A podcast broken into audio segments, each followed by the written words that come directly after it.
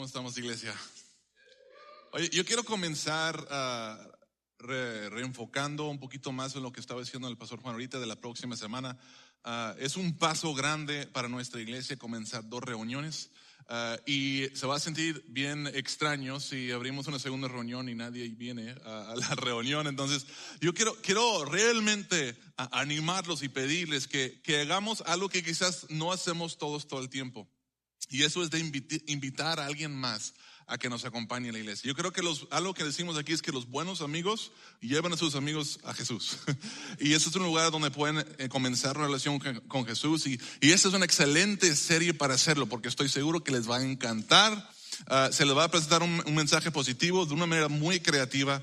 Este, van a poder comer palomitas juntos con nosotros y va a, estar, va a ser algo muy especial. Eh, eh, así que ah, vamos, a, vamos echarle ganas y tratar de llenar los dos servicios desde el primer domingo. ¿Les parece? Ah, no me convenció. No me convenció su respuesta. ¿Les parece que sí? Ok. Ok. Así que vayamos pensando en quiénes vamos a llevar la próxima semana. Oye, estamos terminando esta serie de anarquía espiritual que ha sido una serie in- intensa. Ha sido intenso para mí, para prepararla y analizarla y ver cómo eso aplica para mi vida. Y estoy seguro que todos los que, que han estado viniendo, escuchando estos, estos mensajes también ha sido desafiante. Estoy seguro que Dios les ha hablado y les ha mostrado maneras en las que necesitan aplicar la palabra de Dios que hemos estado aprendiendo juntos. Y hoy vamos a continuar y concluir con esta serie de anarquía espiritual. ¿Qué es anarquía espiritual? La definición que le hemos dado por si no han estado viniendo es este siguiente. Es un estado de desorden y caos debido a la falta de reconocimiento y sumisión a la autoridad de Dios y los sistemas de control que Él ha establecido.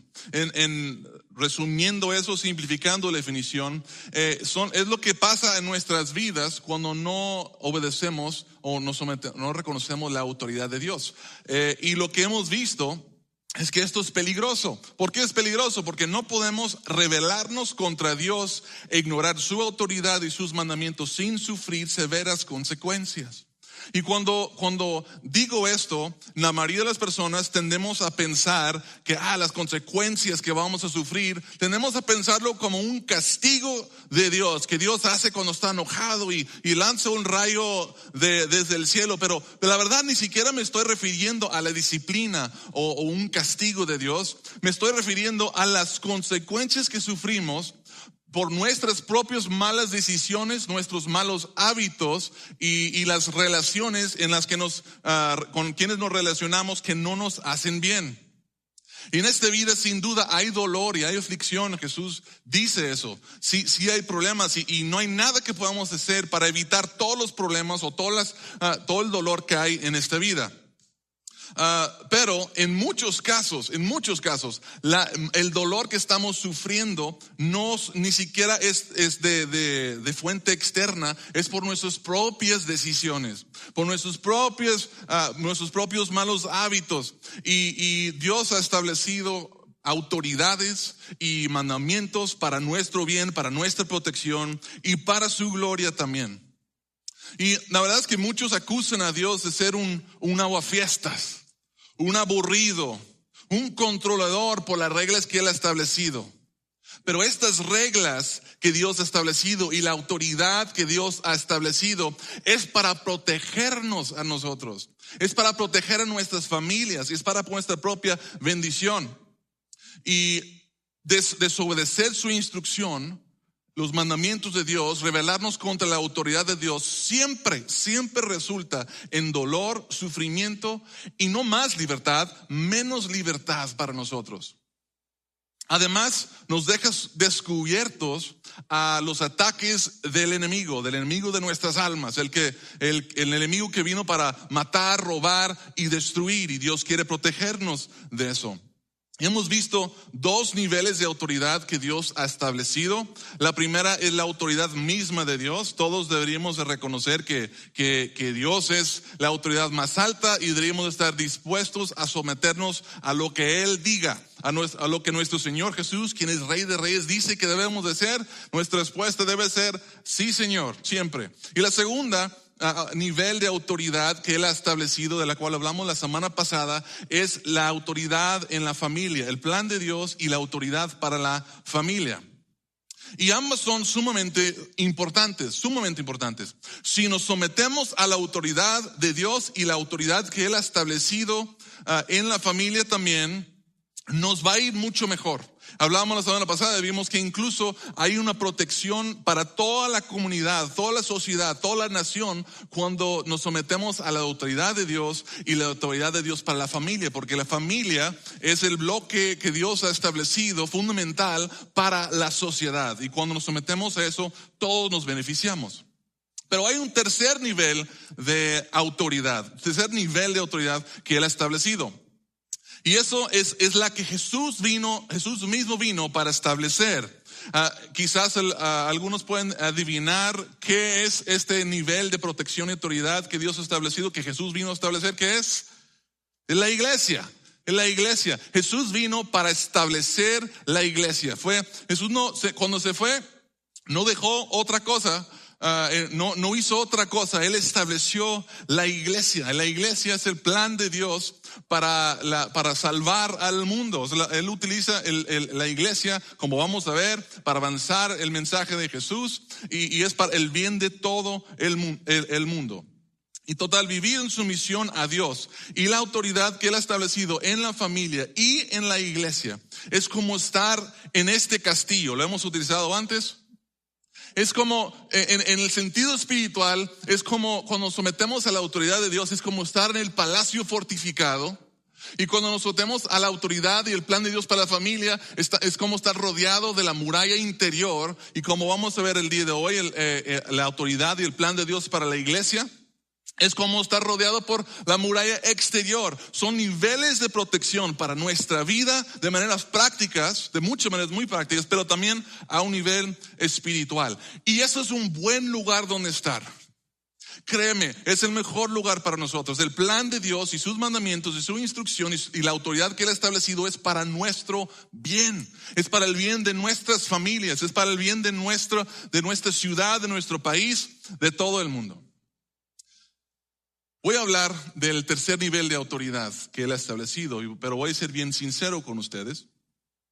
Para mí es incómodo hablar de este tema. ¿Por qué?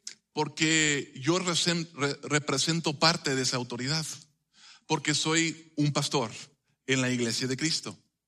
Y pareciera que pudiera haber un conflicto de interés en lo que les voy a estar diciendo el día de hoy. O sea, algunos Pueden estar pensando cosas negativas o interpretar mal lo que voy a decir, pero al mismo tiempo creo que sería, yo sería un mal pastor si yo no les compartiera el plan que Dios tiene para la iglesia y la autoridad que Dios tiene para la iglesia, el propósito que tiene y cómo nos beneficia a nosotros cuando nos estamos sumisos a la autoridad de Dios, este nivel de protección que Dios ha puesto en la iglesia. Así que a pesar de, que sé que algunas personas van a sacar de contexto quizás de lo que voy a decir, que algunas personas me van a malentender y otras personas interpretarán lo que voy a decir de la peor manera posible. Lo voy a intentar hacer como quiera. ¿Por qué? Por dos razones principales. Y número uno es porque es mi responsabilidad hacerlo. Y si yo me voy a someter a la autoridad de Dios, y Dios me ha colocado como, como un ministro en la iglesia, como un pastor, entonces yo debo someterme a lo que Él me ha dicho y parte de lo que Él me ha dicho hacer es enseñar todo lo que Jesús ha mandado. Y esto es una de las cosas que Él ha mandado. Entonces, eso es la razón principal por lo, por lo cual lo voy a hacer. Pero la segunda razón por la cual lo voy a hacer es porque los amo a ustedes en el amor de Cristo. Porque amo a los que están viendo en línea en el campus de Fresnillo, en Montemorelos, en el amor de Cristo.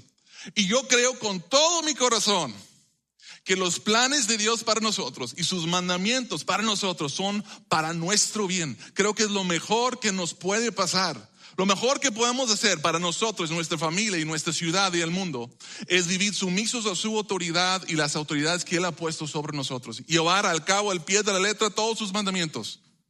Y esto es una de ellas, es para nuestro bien.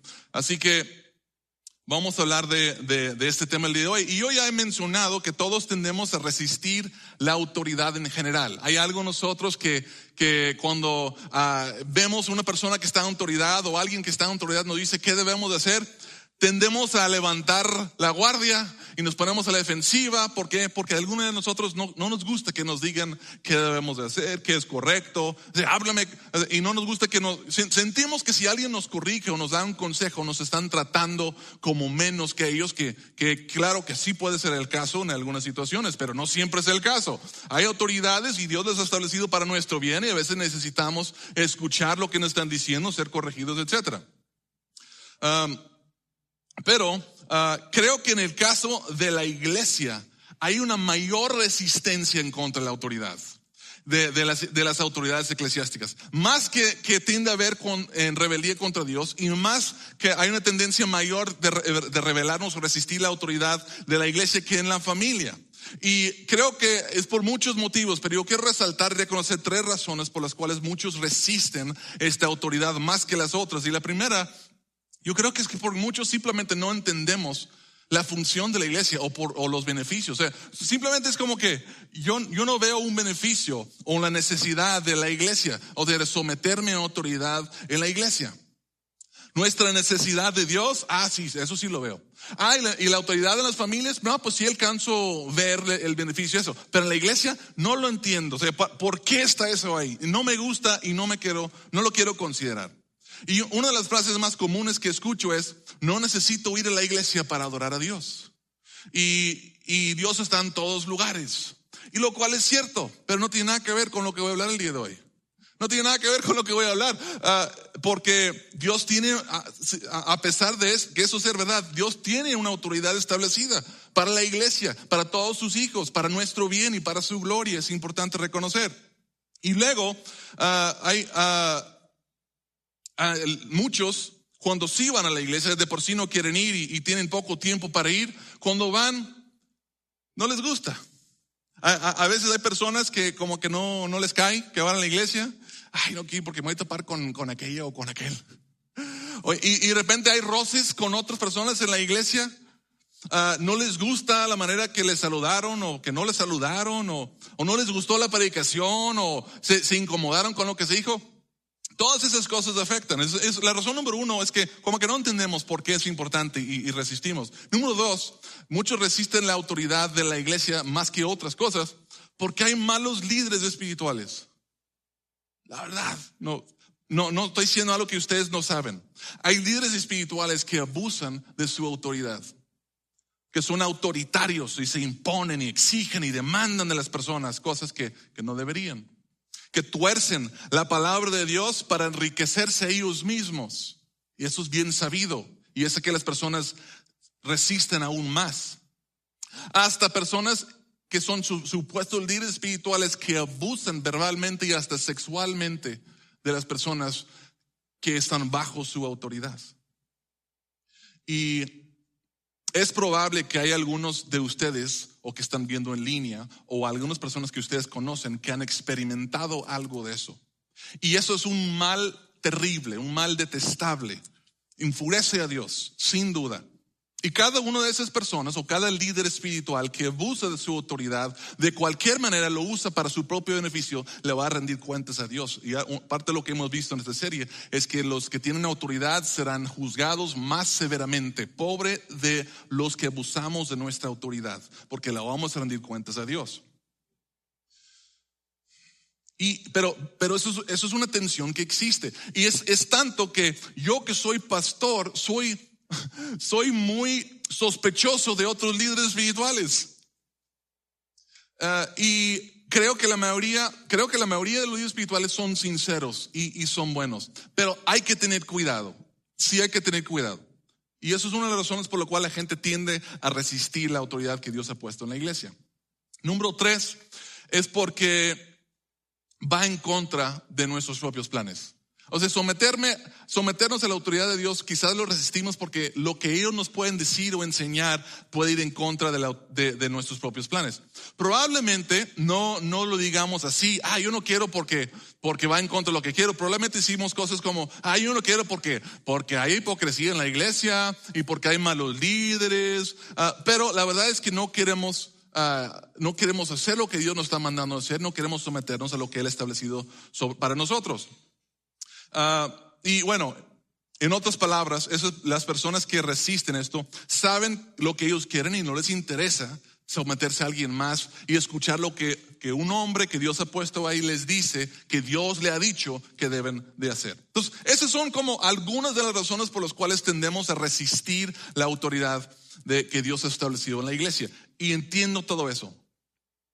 Seré pastor, pero soy humano también y lucho con las mismas cosas que tú, las mismas dudas, esa misma rebeldía, el, que no quiere someterse, el el que, el que sospecha y todo eso.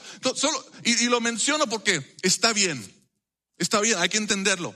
Pero a pesar de todo eso, Dios ha establecido una autoridad y es para nuestro bien y es para su gloria y no debemos de ignorarlo.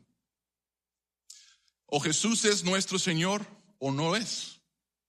Y esas excusas no, no son una excusa como para ignorar lo que Dios nos manda hacer. Hay ocasiones, como vamos a ver, en las que podemos omitir la instrucción de, algunos hombres, supuestos líderes espirituales, pero, pero hay otras ocasiones en las que debemos reconocer la autoridad que Dios ha establecido, tanto su misma autoridad como en la familia, como en la iglesia. Dios nos ha dado la libertad a todos de reconocer su autoridad y la autoridad de los que Él ha establecido y obedecer sus mandamientos o rebelarnos contra Él y vivir en anarquía espiritual. Tenemos la libertad de hacerlo. De hecho, todos ya lo hemos estado haciendo o, lo hemos reconocido y hemos, vivido en, sumisión a lo que Dios ha establecido o lo hemos desobedecido y hemos estado viviendo en anarquía espiritual en una o todas las áreas de nuestras vidas. Pero como hemos visto, lo que, lo que Dios nos manda hacer es para nuestro bien y protección y rebelarnos contra lo que Dios ha establecido es, eh, es dañino para nosotros y nos aleja del buen plan que Dios tiene para nuestras vidas. Yo por mi parte seré el mensajero de Dios el día de hoy, esa es mi intención, para compartir lo que Dios ha dicho, no mi opinión acerca de este tema.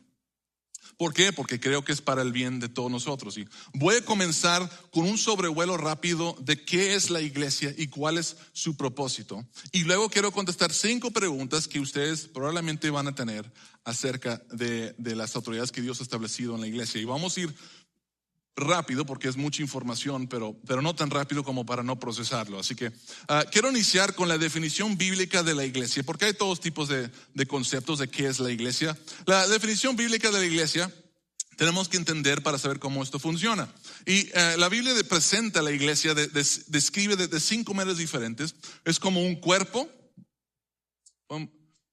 eh, sí, un cuerpo, es la esposa de Cristo, un templo, el templo de Dios, un rebaño cuyo pastor es el, buen pastor Jesús y una vid.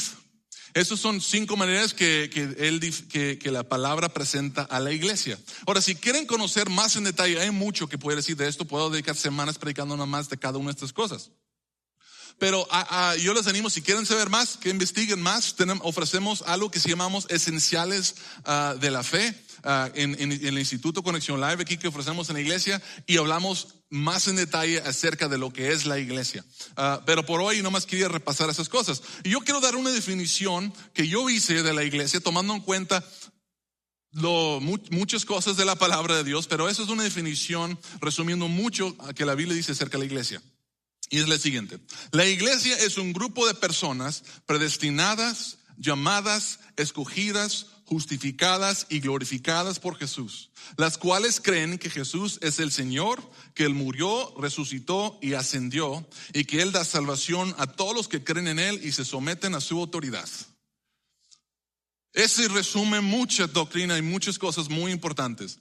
Pero esa es la iglesia, esa es la iglesia. No, quiero aclarar, no es un edificio, no es determinada religión. La iglesia son las personas, estas, del, de cual dice en, en, en este, esta descripción. Okay. Entonces, esa es la, la definición bíblica de la iglesia. Ahora quiero avanzar rápidamente ahora al propósito de Dios para la iglesia. O sea, ¿para qué existe la iglesia? ¿Por qué, por qué Dios estableció la iglesia? Y, y, Jesús le dio el propósito a la iglesia en Mateo 28, 19 al 20, un versículo que si vienes aquí seguido, lo has escuchado muchas veces, y es la siguiente.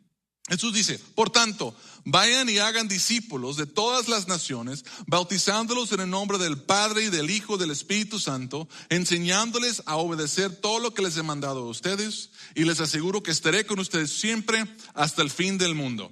Ahora, no sé si lo, notaron, pero eh, básicamente nos está, el propósito de la iglesia es hacer discípulos. Jesús está diciendo, eh, eh, ustedes que están aquí, el propósito de la iglesia, ustedes que son los apóstoles a quienes estaba hablando, vayan y hagan discípulos. Eh, y para ser discípulos se requieren de dos cosas, predicar el Evangelio y enseñarles a las personas todo lo que Jesús los había mandado hacer.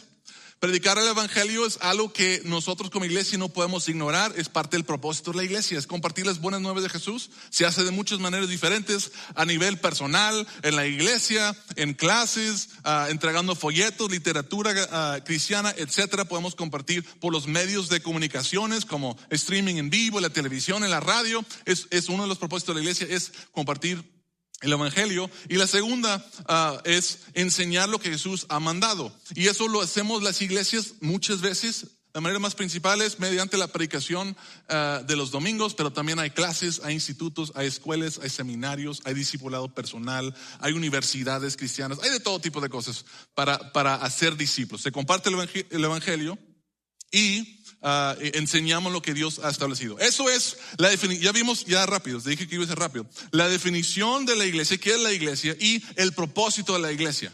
Eso es el propósito. Y es importante entender esto para poder entender cómo el orden de autoridad que Dios ha establecido dentro de la iglesia. Así que con el tiempo que nos queda hoy, yo quiero contestar cinco preguntas que si no te las has hecho, Ah, los harías si pensaras probablemente más tiempo en esto.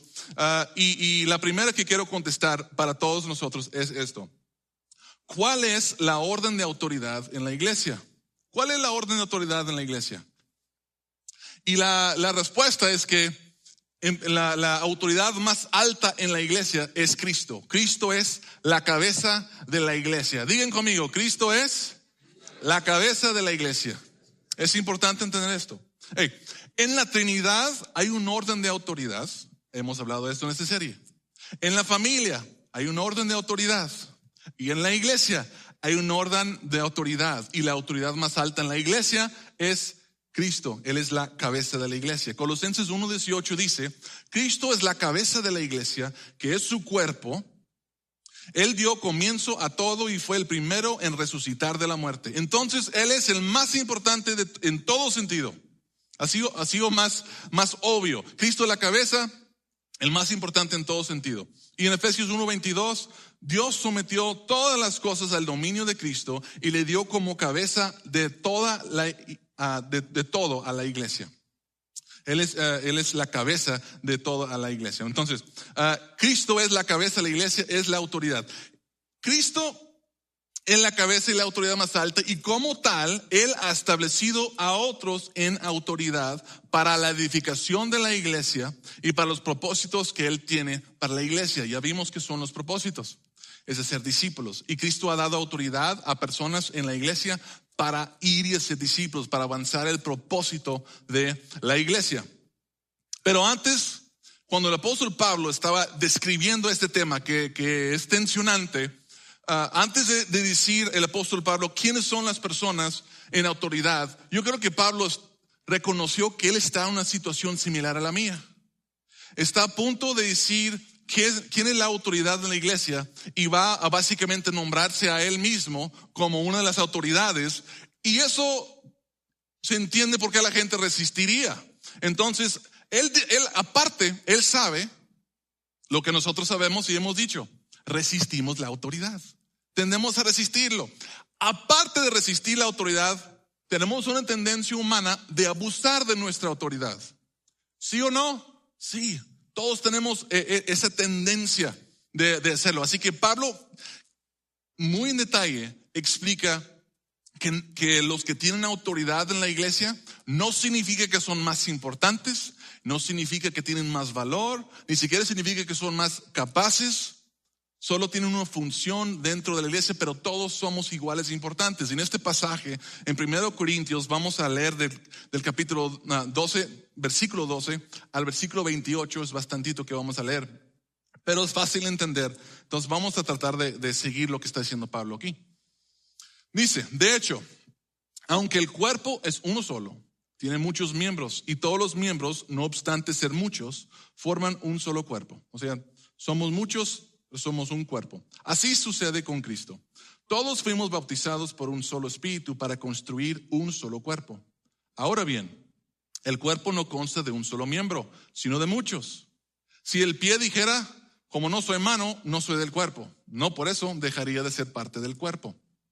Y si la oreja dijera, como no soy ojo, no soy del cuerpo, no por eso dejaría ser parte del, cuerpo. Contexto aquí, si alguien dice, ah, yo no soy pastor o yo no soy, sirvo en esta posición, ah, entonces no soy parte de la iglesia. Pablo dice, no por no ser este puesto no significa que no eres parte de la iglesia.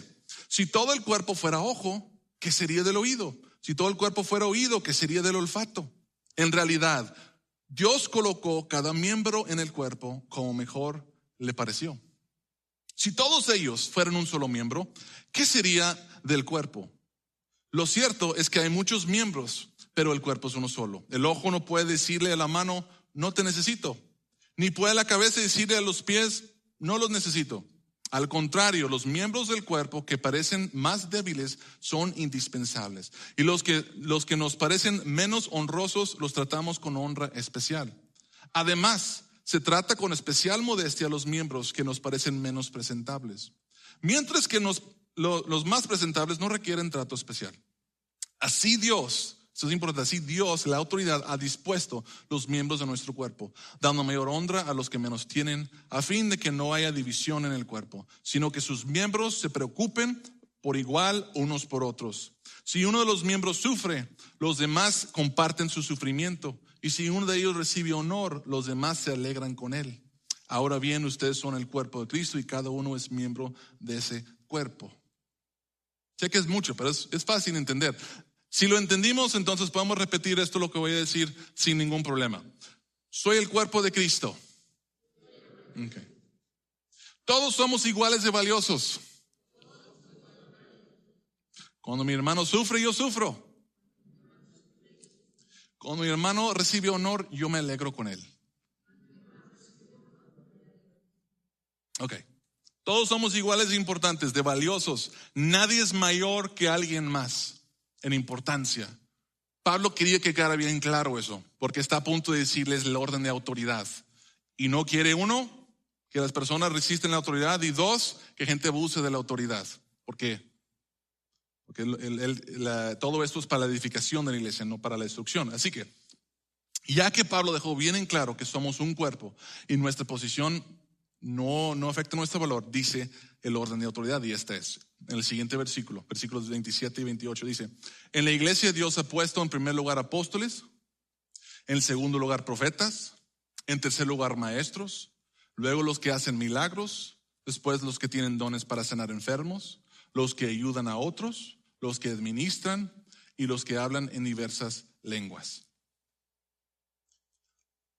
Quiero aclarar algo, y son ocho cosas que ahorita las vamos a, examinar rápidamente, pero quiero aclarar que estas cosas que son, esas personas que son mencionadas aquí, está relacionado con un, algún don que Dios ha dado o una habilidad que Dios da. Pero estas personas no solo tienen el don que Dios les ha dado, sino han sido reconocidos por la autoridad de la iglesia y han recibido el encargo de ejercer en esa función. Es decir, yo puedo saber jugar básquetbol, pero si no estoy en el equipo de básquetbol, eh, de, X o Y equipo, entonces pues no ejerzo en la función del, del jugador del equipo, aunque sé jugar básquetbol, aplícalo al deporte que tú quieres. En este caso hay muchas personas que tienen dones y creo que es importante hacer la distinción porque todos debemos usar todo lo que somos para la gloria de Dios y la edificación de la iglesia. Pero algunas personas tienen dones y el encargo de ejercer algo, una función, una posición dentro de la iglesia. Y Pablo no solo está hablando de las personas que tienen un don, sino está hablando en nivel de autoridad en la iglesia, las personas que han recibido el encargo de ejercer ciertas cosas y da un orden de autoridad a esas cosas. Aquí están las ocho cosas. Voy rápidamente por cada uno. Apóstoles. Un apóstol es un enviado por Dios para plantar nuevas iglesias.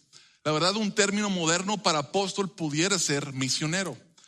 Porque ¿qué es, un misionero? Sale y planta iglesias en lugares donde no había iglesias. Pero apóstoles normalmente tenían una autoridad especial dado por Dios para la plantación de la iglesia. Y luego están los profetas. ¿Quiénes son los profetas? Son los que dan mensaje de parte de Dios. Y esto creo que puede ser de dos maneras. Uno es por una revelación especial en la que Dios le, dio algo, estamos hablando de cosas que, a lo mejor suenan extrañas a algunas personas, pero por un mensaje que recibió o una visión que tuvo de parte de Dios. Ah, pero, y, eso, eso puede ser la, persona que tiene el don de profecía. Ya si tiene la función de profeta, dependería si las autoridades de su iglesia lo han reconocido como, como, eso dentro de la iglesia. Pero yo creo que la manera que más se ejerce este don hoy en día o este encargo eh, son las personas que, que tienen Ah, que reciben una, una carga de parte de Dios para compartir un mensaje de la palabra de Dios específica que la iglesia necesita escuchar. no es tan sobrenatural como imaginamos muchas cosas, pero, pero Dios ha puesto hombres en la iglesia que a, quienes les da una, una revelación o una carga para un área específica que él quizás ni siquiera sabe que la iglesia necesita humanamente, pero él dice, esto es lo que, lo que la iglesia necesita. Entonces él comparte eso a, la iglesia, ese mensaje.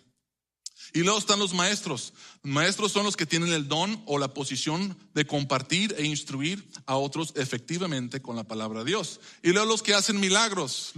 Los que hacen milagros son los que pues, hacen milagros. Es, lo que hacen, está, están en nombre.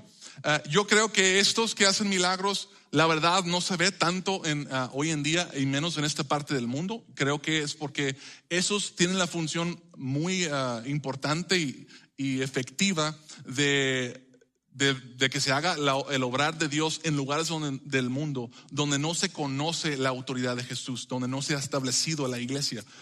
Y ahí es donde Dios obra más poderoso por medio de esas cosas. Y luego están los que sanan los que tienen una gracia reconocida por la iglesia para orar y ver sanados a los enfermos. Quizás ungen con aceite y hacen otras cosas, pero son las, Dios da a estas personas a la iglesia para la edificación de la iglesia. Y luego están los que ayudan a otros, los que tienen un don o el encargo de parte de la iglesia para ayudar y servir a otros en su necesidad.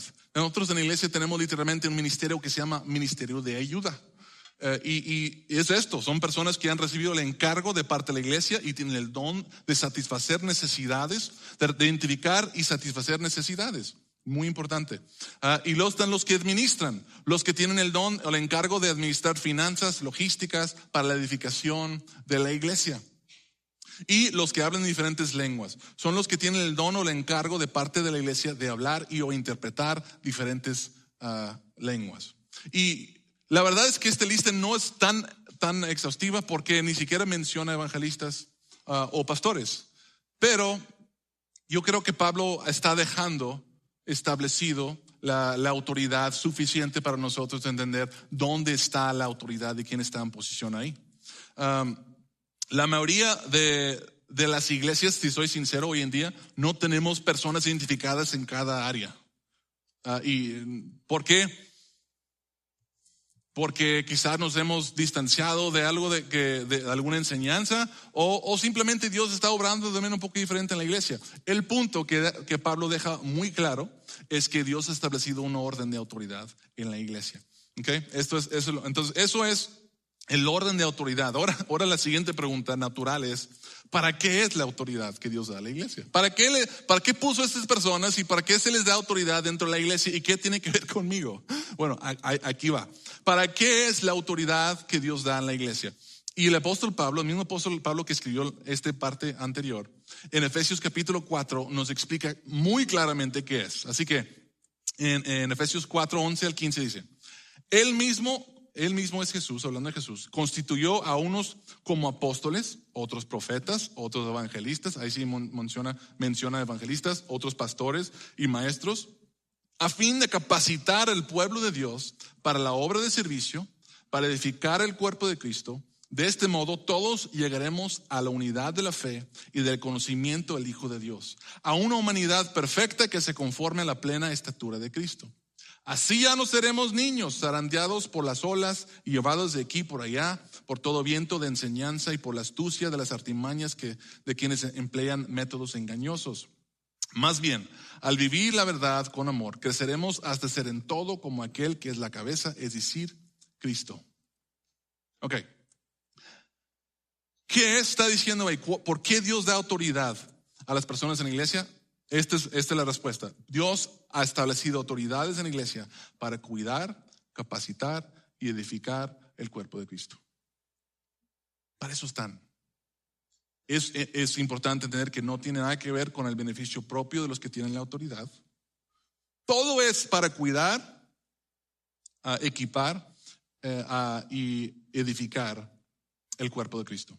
Como he dicho, Jesús le da de su autoridad a otras personas para que ellos lleven a cabo sus propósitos, no los individuos, no los del individuo. Jesús da autoridad a otros para que ellos hagan lo que Él les ha dicho que hagan. Si tienes autoridad, si tengo autoridad, es para cuidar, capacitar y edificar el cuerpo de Cristo. Esta es la razón. Así es, simplemente. Entonces, ya vimos ¿Cuál es el orden de autoridad? ¿Para qué es la autoridad en la iglesia? Para cuidar, capacitar, edificar el cuerpo de Cristo. Ahora vamos a contestar, ¿cómo deberíamos responder a la autoridad en la iglesia? Aquí es donde entra la aplicación para nosotros. Hebreos 13, 13 17 dice, obedezcan a sus dirigentes y sométense a ellos, pues cuiden de ustedes como quienes tienen que rendir cuentas obedézcanlos a fin de que ellos cumplan su tarea con alegría y sin quejarse, pues el quejarse no les trae ningún provecho. ¿Qué dice el apóstol ah, eh, eh, Pablo o el autor de, Hebreos aquí? Obedezcan a sus dirigentes y, sométense a ellos. Está hablando específicamente de los que están en la iglesia. Y 1 Tesalonicenses 5, 12 el 13 dice, amados hermanos, honren a sus líderes en la obra del Señor. Ellos trabajan arduamente entre ustedes y les dan orientación espiritual. Ténganles mucho respeto y de todo corazón demuéstrenles amor por la obra que realizan y vivan en paz unos con otros. Me gusta que dice Pablo eso al final, viven en paz unos con otros porque eso es lo mejor que puedes hacer por tu pastor. Vivir en paz los unos con los otros, eso es lo que estamos buscando, eh, hace el trabajo mucho más ah, fácil. Ah, y como, como soy pastor, y la gente va a decir, eh, estás diciendo esto para tu propio beneficio. Entonces yo quise usar otro hombre de Dios, que no soy yo, que es, Matthew Henry, un, señor que, que ya, ya se fue hace muchos años con el Señor, ah, pero un teólogo, y él escribió este acerca de, de estos pasajes. Dice, los cristianos deben someterse a la instrucción de sus ministros y no considerarse demasiado sabios, buenos o grandes para aprender de ellos. Y cuando descubren, esto es importante, que las instrucciones ministeriales son conformes a la palabra escrita, deben obedecerlas. Dios es congruente. Las autoridades que Él ha establecido en la familia y en la iglesia están para cumplir sus propósitos y debemos someternos a nuestras autoridades en el Señor. ¿Por qué? ¿Para qué están ahí? ¿Por qué tenemos que hacerlo? Para, porque están ahí para cuidarnos, para capacitarnos y para protegernos. Eso es, eso es la función. Y, yo creo que es, es, sumamente importante en la iglesia. Ahora, yo quiero contestar la siguiente pregunta. ¿Hasta cuándo debo someterme a la autoridad en la iglesia? O sea, ¿qué son las limitaciones? Porque a ti te parece que todo lo que digan, Dios ha establecido protocolos de cuidado porque Él reconoce y sabe quiénes somos y que hay personas que van a abusar de, de su autoridad. Entonces, ¿hasta cuándo debo someterme a la autoridad? Okay. Debemos someternos en todo, siempre y cuando la instrucción de nuestros líderes espirituales representa fielmente las enseñanzas y mandamientos de Jesús. Okay. Hechos 17, 11 ah, dice que debemos ejercer discernimiento porque hay lobos. Hay lobos, sí las hay. Ah, sigamos el ejemplo de, de, los de la iglesia de Berea. Y fíjense lo que dice. Estos eran de sentimientos más nobles que los de eh, Tesalónica. De modo que estuvieron muy dispuestos a recibir el mensaje y todos los días examinaban las escrituras para ver si era verdad lo que se les anunciaba. Entonces, eh, eh, un apóstol llega a, esta iglesia y les predica las buenas nuevas de Jesús. Y ellos están así como que, no nomás porque dices que eres de Dios, significa que eres de Dios. Entonces, ¿qué hicieron ellos para verificar si ese hombre era de Dios y si era verdad su mensaje? Examinaron lo que decía el supuesto hombre de Dios con las escrituras para ver si era verdad. ¿Qué es lo que nosotros debemos de hacer cuando nosotros escuchamos un mensaje o un consejo o instrucción de parte de nuestros líderes espirituales? Debemos de verificar si se alinea con la palabra de Dios. Si se alinea con la palabra de Dios, debemos tomarlo en cuenta y, someternos. Si no, no estamos bajo ninguna obligación de hacerlo. Y aquí es la doctrina de, la, de, que la palabra de Dios está por encima de la palabra de cualquier hombre. Es tan importante. Es tan importante porque literalmente ha habido gente abusando de su autoridad. Dicen cosas que contradicen la palabra de Dios pero dicen, pero yo, lo que yo digo es, es por encima. Yo, yo estoy interpretando las cosas, tú no entiendes. Y abusan de su autoridad. Pero nada de lo que ningún hombre parado en un escenario así o cualquier otra diga que es de Dios, que contradiga las escrituras, no, no debemos. Además, huye de ese lugar cuando, cuando ves eso. Los dirigentes uh, en la iglesia, dice Matthew Henry, lo siguiente. Dicen, no tienen autoridad para enseñorearse, enseñorearse del pueblo, o sea, de, de ser autoritarios, sino para guiarlo por los caminos de Dios, informándolo e instruyéndolo, explicándole la palabra de Dios y aplicándola a sus diversos casos. No deben hacer sus propias leyes, hablando de las autoridades. No, no están para hacer sus propias leyes, sino interpretar las leyes de Dios. Ni su interpretación debe recibirse inmediatamente sin un examen sino que el pueblo debe escudriñar las escrituras y en la medida en que las instrucciones de su ministro estén de acuerdo con esa regla, deben recibirlas. No como la palabra de hombre, sino como son en verdad la palabra de Dios que obra eficazmente en los que creen. Para eso están ahí, por eso Dios los puso ahí, por eso Dios nos pone en la iglesia para este fin, es para nuestra protección y bien. Pero solo es en sumisión a la palabra de Dios quien, Jesús, quien es la autoridad más alta. Ok. Ese es, ese es el, el, cuidado que tenemos. Ahora la última pregunta. ¿Qué son los beneficios de someterme a mi autoridad en la iglesia? ¿Qué son los beneficios? Ya vamos a terminar. ¿Quién sabe los beneficios? Son muy buenos. Número uno, hay cinco cosas. Protección y bendición espiritual de parte de Dios. ¿Quién no quiere eso? Les he estado diciendo toda esta serie que no podemos vivir en rebeldía contra Dios y las autoridades que Él ha establecido sobre nosotros y experimentar su bendición y protección. No funciona, estás en rebeldía. Entonces, al someterte a la autoridad que Dios ha puesto en la iglesia, y todo, hijo de Dios debe estar sometido a la autoridad de Dios en, en alguna iglesia, recibe protección y bendición espiritual de parte de Dios. Número dos, protección del engaño y la tentación. Hablaba hace rato, parte de la razón de capacitar la iglesia es para que no sean zarandeados de aquí por allá por todo viento de doctrina. Porque hay lobos, porque hay falsos maestros, porque, porque hay situaciones en la vida que no sabemos qué hacer y la gente nos va a dar consejos. Dios ha establecido autoridades en la iglesia para guiar al pueblo en esos momentos, para cuidar y protegerlos. Entonces hay protección del, engaño y de la tentación. Número tres, capacitación en cómo interpretar y aplicar la palabra de Dios. Tenemos que, aprender cómo ah, interpretar y aplicar la palabra de Dios si es que vamos a escudriñarlas y aplicarlas bien en nuestras vidas. Número cuatro, guía para identificar y usar tus dones espirituales. Dios te ha creado con un propósito y es diferente el que está a tu lado.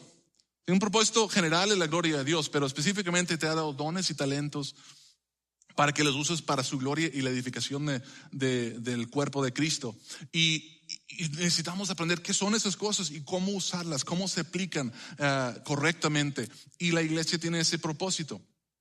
Y ah, por último, es tu santificación.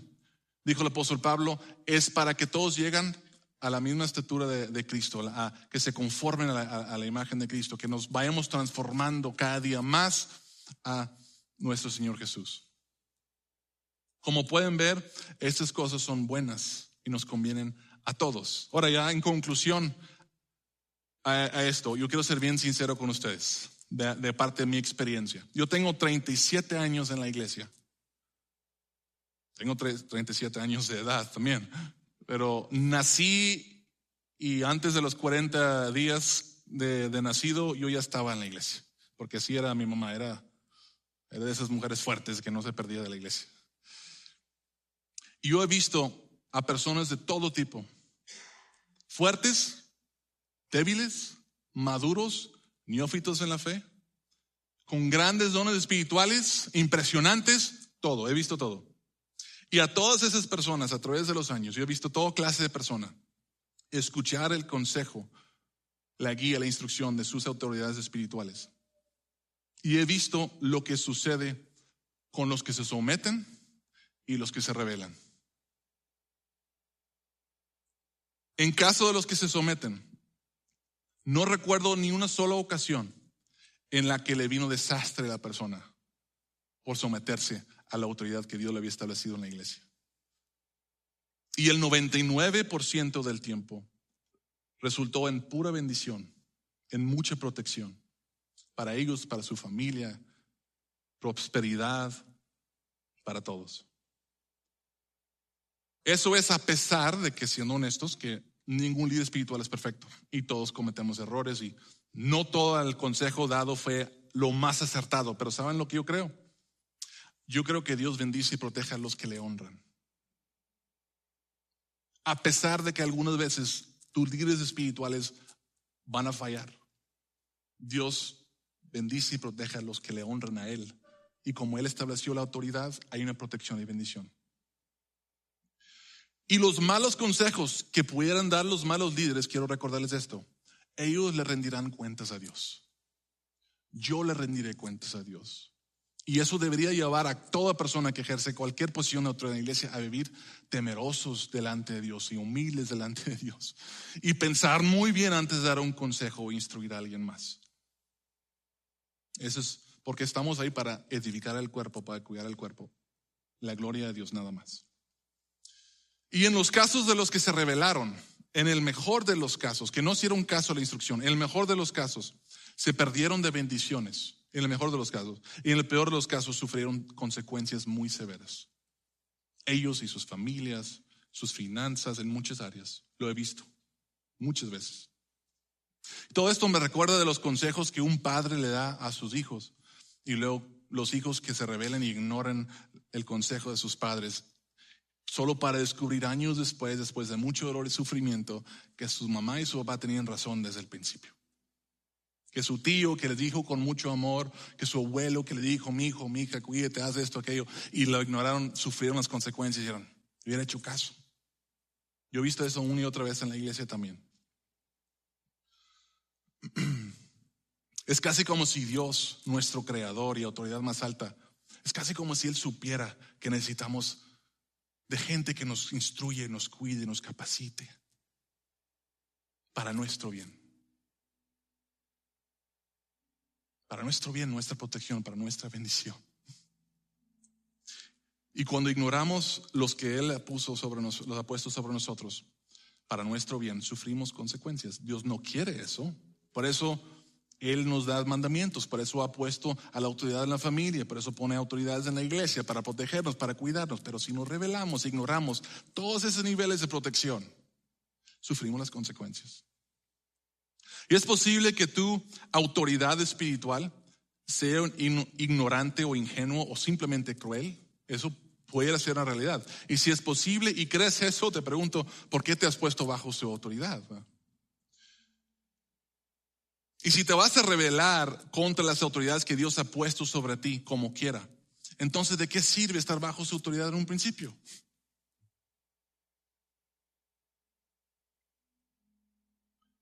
Pero suponiendo que tu pastor no es ignorante o no es cruel y que en verdad te ama a ti y ama al Señor y teme al Señor, entonces considera que cuando te diga algo, probablemente es porque realmente cree que es lo que Dios quiere para ti. Realmente quiere lo mejor para ti. Y probablemente tiene la razón. Aunque somos falibles, tu líder espiritual puede ser falible. En conclusión, en esta serie de anarquía espiritual, ¿qué pasa cuando nos sometemos a nuestras autoridades? Y nos, cuando no nos sometemos y nos salimos de la anarquía, eh, de, su autoridad, y pasamos a la anarquía espiritual. Bueno, sé lo que pasa cuando reconocemos la autoridad y, y, salimos de la anarquía. Cuando reconocemos la autoridad de Jesús y nos sometemos a Él, somos salvos y Él nos va transformando a semejanza de su imagen. Cuando somos sometidos a la autoridad en la familia, nuestras familias son más protegidas, saludables y fuertes y todos nos beneficiamos. Cuando nos sometemos a la autoridad que Dios ha puesto en la iglesia, llegaremos a la unidad de la fe, del conocimiento del Hijo de Dios, a una, humanidad perfecta que se conforme a la plena estatura de Cristo. Lo cual nos ayuda a todos a amar mejor a Dios, a amar a nuestras familias y amar los unos a los otros. Todo está conectado. Todo trabaja juntos. Porque el plan de Dios es perfecto y todo lo toma en cuenta. Si nos sometemos a su autoridad, hay beneficio para todos. Si rebelamos contra su autoridad, hay consecuencias. Así que mi consejo es, hey, como tu pastor, vamos a someternos al orden de Dios, a la autoridad de Dios, para el bien de todos nosotros. Si estás luchando con eso, vamos a, vamos, vamos a buscar rendir esa área de nuestra vida a Dios, en el área que el Espíritu está llamando a hacerlo. Permíteme orar por ustedes. Padre, damos gracias por tu palabra. Aquí en esta serie hemos estado examinando la autoridad y reconociendo cómo luchamos para someternos y nuestra tendencia incluso de abusar de la autoridad. Padre, te pido que nos ayudes a confiar en ti, en que tus planes son mejores, a someternos a las autoridades que tú nos has puesto y también de ejercer de, de una manera bíblica la autoridad que nos has dado.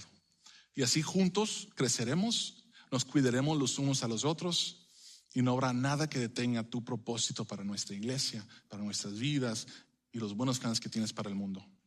Haz tu voluntad de nosotros, lo pedimos en el nombre de Jesús. Amén.